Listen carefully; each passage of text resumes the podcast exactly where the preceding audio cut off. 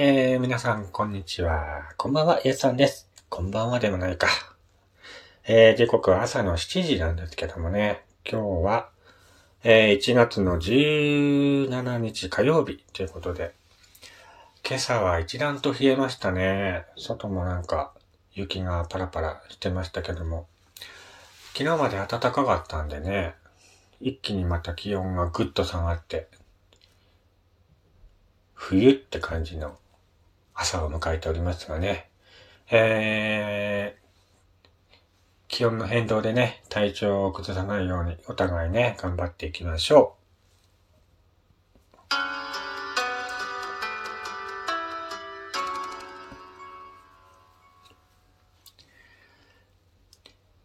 はい、えー改めまして、こんにちは。こんばんは。おはようございます。ジャスさんです。えーこちらの番組は、岩手でイラストレーターをしております。私がいると語るラジオ番組です。ぜひ今回も最後までよろしくお願いいたします。えー、ということでね、あのー、1月、もうね、中旬過ぎましたけども、まあ1月といえばね、皆さん年賀状いただきましたか？出しましたか？もらいましたか？ね。あのー、年賀状といえばね、あのー年々出す人が少なくなっているということなんですけども、やっぱり年の初めの挨拶ということでね、欠かせないアイテムというか、僕はね、去年は誰にも出してないんですよ。えー、ちょっとね、ドタバタしてたっていうのもあるし、まあ体調崩してたっていうのもあるんですけども、誰にも出してないので、誰からも来ないんだろうなと思ってたんですけども、なんと、1枚届きました。貴重な年賀状をくれた方はですね、えー、ツイッターで合流させていただいております。中田小粒さん。ありがとうねえ、貴重な1枚、中田さんからいただきました。ありがとうございます。えー、中田さんはですね、本当に可愛らしい感じの絵を描く方で、漫画もね、描いてる方なんですけども、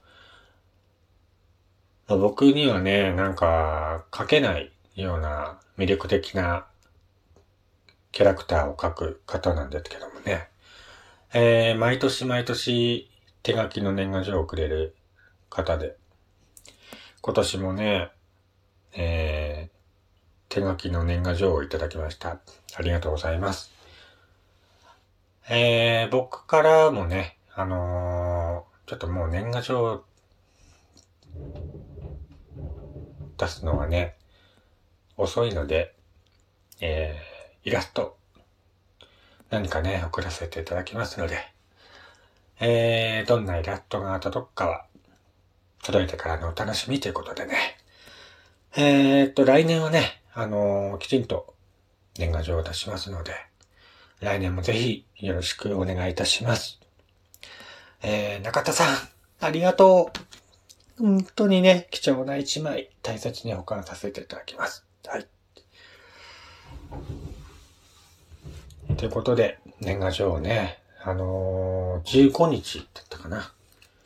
えーっと、当選番号、お年玉付き年賀状のね、当選番号が発表されましたけども、皆さん当たりましたか？ね。あのー当たった方は本当にラッキーですよね。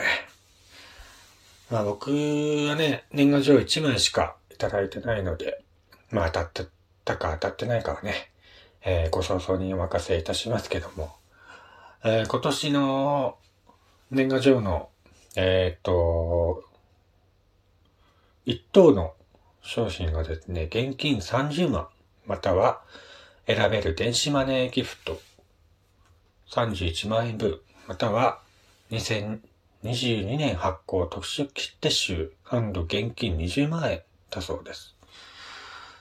すごいね。まあ、宝くじに比べればね、あの小さい金額なんですけども、それでもね、現金30万当たればね、嬉しいじゃないですか。ねえ。なんか昔はね、なんかもうちょっと、物とか、なんか、自転車とか、だった気がするんですけどね。今はなんか、現金30万円なんだそうですね。で、2等の商品がですね、ふるさと小包などらしいです。まあね、まあギフト商品ですかね。それでもまあ、当たれば当たったでね、ラッキーって感じで。まあ3等は、えー、お年玉切手シートらしいです。ん？なんか昔、レターセットとかね、商品にありましたけども、今はないんですね。レターセットとか。うーん。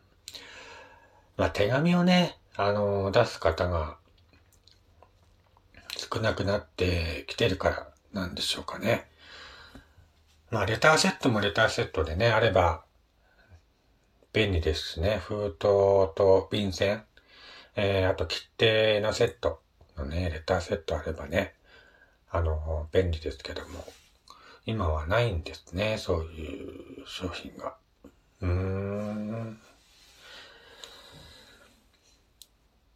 一等ね、当たった方いらっしゃるんでしょうかね、ラジオ聞いてる方で。現金30万円。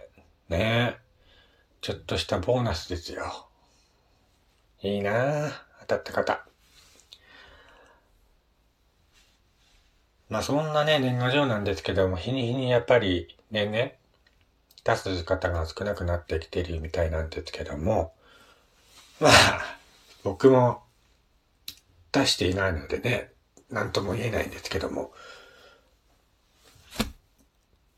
やっぱね、手書きの年賀状ね、もらうと嬉しいですよね。心が温まるというか、僕もね、一枚一枚こう、手書きでね、書くタイプの人間なんですけども、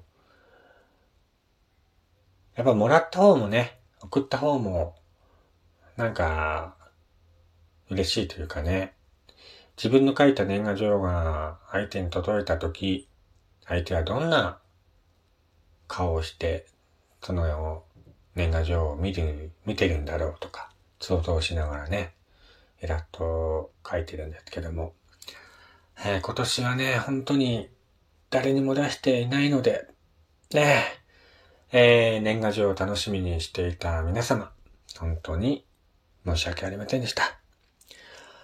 えー、こちらの方からね、あのー、イラスト送らせていただきますので、ぜひ、えー、年賀状の代わりにね、大切に保管していただいたらなと思います。学生時代ね、年賀状を結構出してたんですよ。前ラジオで話したかな？話したかどうかちょっと覚えてないんですけども、学生時代にね、結構一枚一枚年賀状を手書きで書いて出してましたね。結構それが楽しくてね。社会人になるにつれてどんどんこう年賀状を書く機会がなくなってきて、まあ、特定の方にしか出さなくなってはいたんですけども、まあ、友達とかはね、あの、なんかメールで、明けおめとか、そういうので済ましちゃう感じが多くなってきてるんですけど、やっぱ年賀状をね、もらうとやっぱりさっきも言いましたけど、嬉しいですよね。あの、特に手書きの年賀状とかね、本当にもらって心がほっこりする感じになります。なんかあの、写真とかね、ついてる年賀状とか、もね、もらうんですけど、た今はまあもらってないんですけど、昔もらってた時があって、まあその写真見て、ああ、元気そうだなーって思ったりね。いろいろ考えることありますよね。まあ年賀状というのは本当に、あの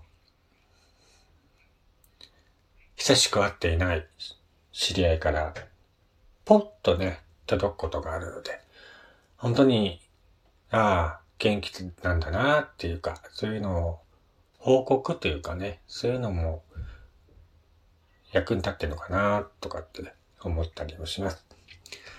えー、来年はね、あのー、僕もきちんと年賀状、早めにね、確かクリスマス前まで出せばね、元旦届くみたいなんで、早めに準備をして、えー、年賀状、来年、来年じゃねえや、今年か。今年は、来年か。来年は来年はきちんと出したいと思います。えー、ということで、今回は年賀状の話をさせていただきました。えー、先ほども言いましたけども、中田さん、年賀状、本当にありがとうございました。大切に保管させていただきます。また来年もよろしくお願いいたします。それでは、えー、また次回お会いしましょう。